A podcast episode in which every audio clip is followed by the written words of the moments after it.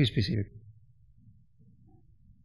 I was uh, listening to the birds sing uh, last couple of weeks, and particularly uh, some beautiful ones. The mockingbirds, I think, are, are, the ones making the songs that I have heard, and I'm sure you've heard them too. They sing so much louder uh, during the season of springtime. I was uh, mindful of uh, a thought that came to a naturalist by the name of Annie Dillard. I don't know if some of you may have heard of Annie Dillard, but she has an incredible capacity not only uh, to see what's in front of her eyes, but to make connections with what she sees and something behind what she sees uh, coming at her. Uh, and so she helps us to understand uh, something special within that which we see. Uh, she talks about seeing a mockingbird, and those are birds that sing at the very top of the highest place they can find. They go through quite a ritual uh, as they make their voices known, and they're very loud. Uh, but she was watching a mockingbird, uh, and it, it, dropped from the very highest peak around where she was watching, and she carefully watched it. It looked like it was going to crash and die uh, from its loft, just a straight down dive. But at the very last minute, its wings unfurled, and the bird came to a soft and gentle landing. And she saw in that moment something behind the bird's ability to do that that spoke to her of grace and the gifts that God has given to us that we don't always recognize. Born with a special capacity, uh, we are to overcome obstacles and discover God's purpose for us. Not always known, but we're born with a special capacity uh, if we would only have eyes that see. Well, there are special moments in our life, uh, we, I've talked about before, that when connected, uh, we see a design of God's gift for us and God's purposes for us. This text that we have today, the pericope where Jesus is talking to his disciples, has occurred again before uh, his crucifixion. And so he's talking to them about what is coming next. And this text is called the Farewell Discourse. And he begins with this, this warning don't let your hearts be troubled. Now, what's the first thing when somebody says, don't worry? You start worrying. And so, if, if we were gathered together with Jesus and he's saying to us, don't let your hearts be troubled, why should they be troubled? It's, uh, uh, we're programmed, I think, to anticipate negative news and you expect it. And sort of unfortunately, because sometimes out of what appears to be negative news, healing ultimately comes. The dentist office calls me the night before my appointment to remind me I have an appointment in the morning. You know, I might have forgotten. But there's a sense of dread. Even though you know the dentist is going to do good work, you're just not too fond of going to the dentist. They are kind of primed for negative news. Don't let your hearts be troubled. Why not? I hear the doctor's message to you. And I don't want to worry you, but did you hear anything else after you hear those words? No, we, we shut down. Negative thoughts are so easy to take power in our lives. Or the taxman says, I got good news for what we can do next year. What's that message for us? got bad news for this year coming at you. So we're programmed to anticipate negative news when we hear certain things like, don't let your hearts be troubled, and neither let them break, be afraid. And these are the thoughts that Jesus is bringing to his disciples just before he faces the cross. What does it mean? What are those messages that we receive in retrospect that we now see differently? in the midst of our journeys, God has revealed certain messages of help, of encouragement, of faith, of assurance when things are going wrong, when there are obstacles that we uh, anticipate facing. There's also the assurance that comes in trusting Him that we have within us the capacity to overcome those obstacles. John Wesley had a concept called prevenient grace, and that means that God's love goes before us no matter where we go. God is always there prior to our arrival time. So his concept of prevenient grace fits this pericope uh, this morning, often called the farewell discourse, and often used at funeral times because it gives us a message of hope uh, and assurance, even in the midst of uncertainty, as Jesus tells them he's going to be leaving them. And he's going to prepare a place for them that where he is, they may be also. And then he says, and you know the way. Of course, the disciples uh, never were the, the sharpest bunch, were they? So we don't know the way. How can we, Thomas expresses it, we, how can we know the way? And then Jesus gives the direction I am the way and the truth and the life. No one comes to the Father but by me. If you would have known my Father, you would have known, known me, you would have known my Father also. Henceforth you have seen him and know him. Peace I leave with you. My peace I give to you. Well, I was thinking about realizing the truth of that kind of a statement of faith and hope after the fact. If we return in retrospect to what Jesus said before his crucifixion, we begin to understand in retrospect the connection with the words he expressed and the hope that is born, the assurance that is born. Out of the tragedies of the present time can come a greater hope. You know, in retrospect, when we go back to moments of uncertainty and encounter, in retrospect, we understand God's words more clearly. So we, we see and hear Jesus saying, Be not afraid. I go before you always. What does it mean? The disciples didn't get it then, but in retrospect, uh, they come to have more meaning and more assurance.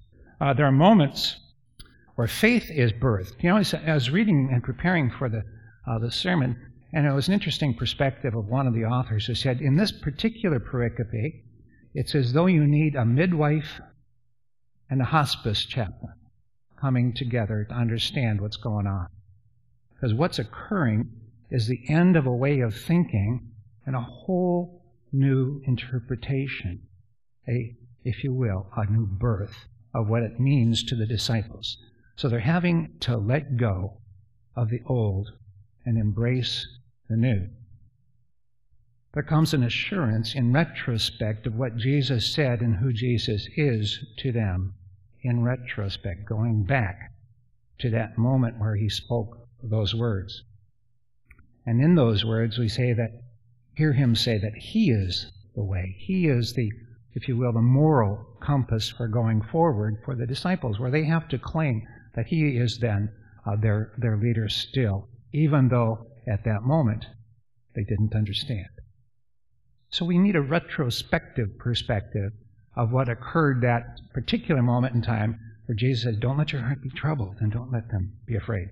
And finally, uh, realize moments when we discover God's Spirit is one of empowerment uh, that encourages us to, to take a chance and to, to risk what future God promises. I was uh, remembering worlds in retrospect on Mother's Day. I was um, mindful as I remember my mother, I was raised by um, my mom. My father died when I was five, so she had, as a single parent, same kinds of responsibilities that single parents have today. Tough job, and much tougher in the 50s than, than today, I would suspect. But I remember the day well when she took me to kindergarten. And uh, because my father died, I suppose I had abandonment issues to begin with.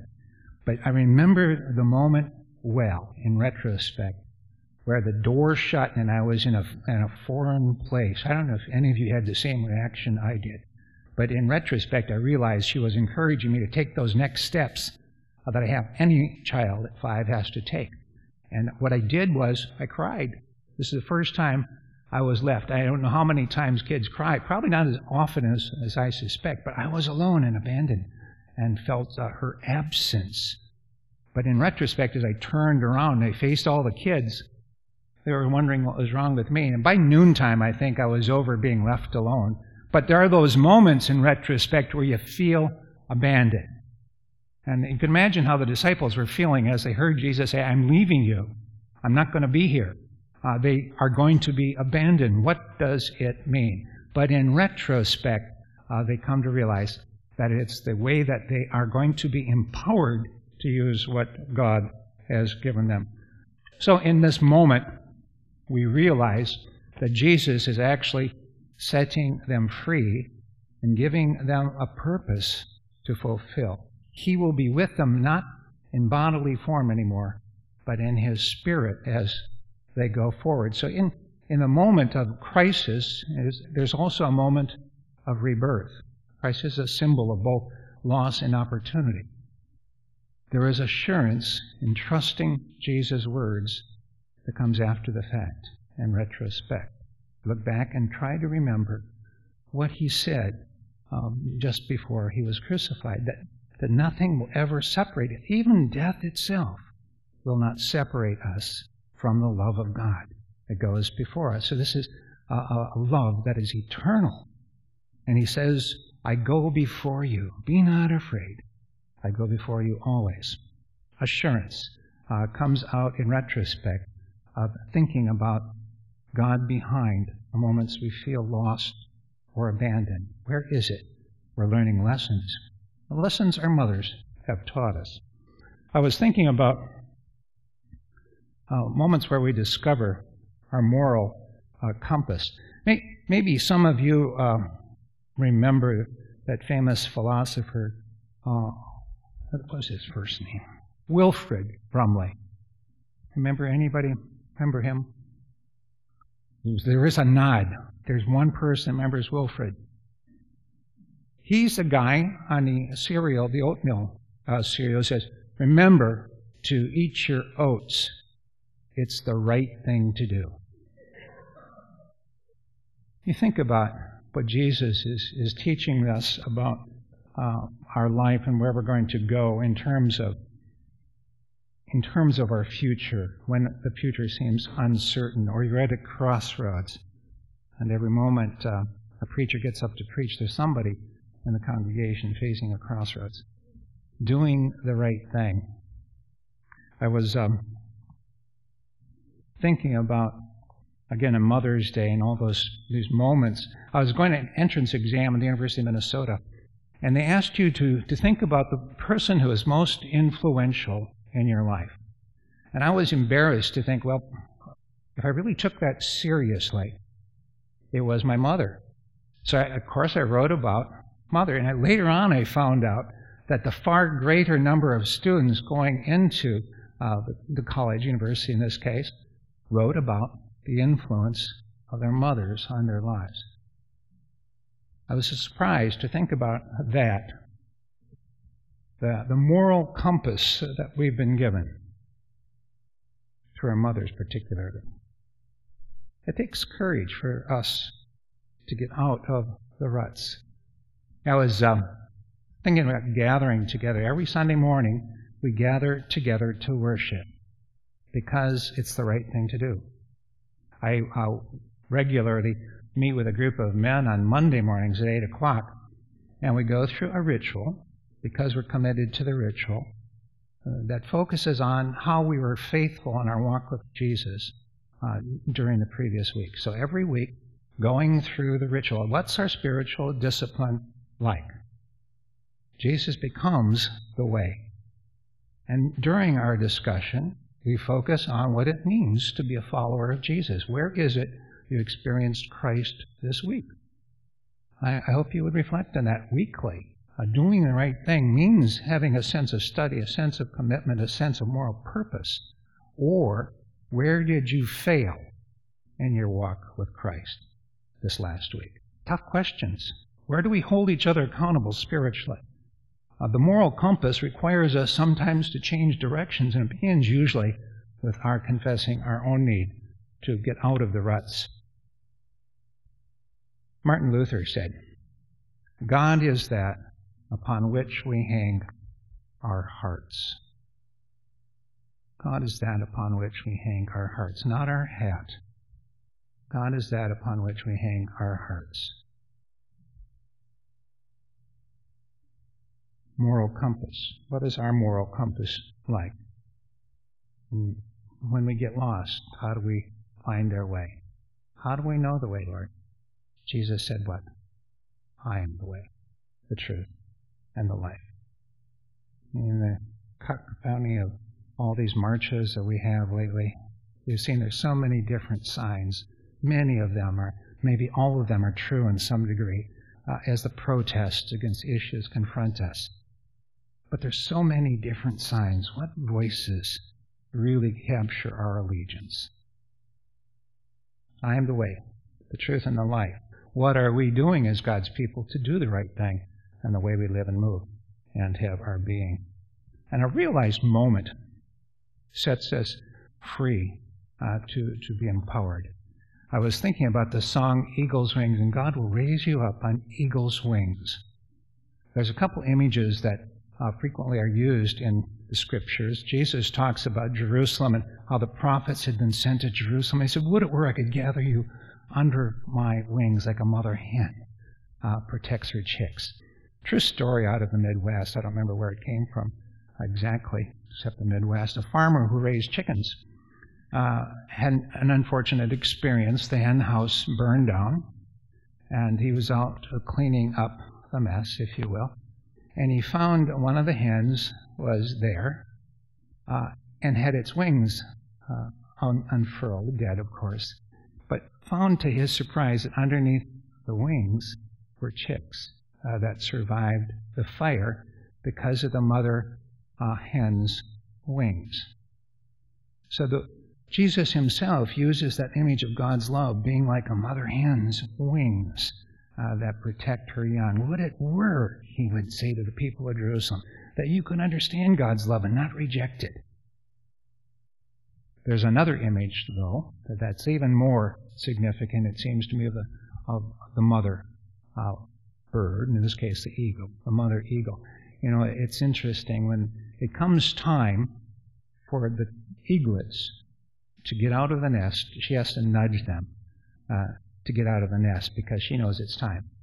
She has to nudge them out of the nest to take on uh, flight. And they're dropped and ultimately caught and dropped again, and she catches them on her wings, and ultimately they use the wings with which they were born. Now, God's purpose, and mother eagles are, are certainly used as an image of how God wants us to use uh, what we've been given and sometimes deny. So the disciples were gathered in a moment of decision where they found that they could trust this Jesus and his words, I am the way, the truth, and the life. No one comes to the Father but by me, gave them a sense of assurance. It is uh, referred to as a coming to Jesus moment still, as people rediscover their way and their moral compass in choosing to follow Him. A moment to decide where we're going with our future and where we're going to hang our heart.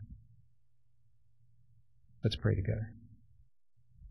Loving God, we thank you for those moments in which we had to put our trust into action, where we heard your words, be not afraid, that you go before us always into a future that seems sometimes uncertain and filled with stumbling blocks. Yet you are the same Lord who calls us by name to go into the future. So we pray, and we pray especially for those that are facing a time of uncertainty in this hour. Give them the wings with which they're born, and help them to trust always that you will lift them up. Lord, hear our prayer. Amen.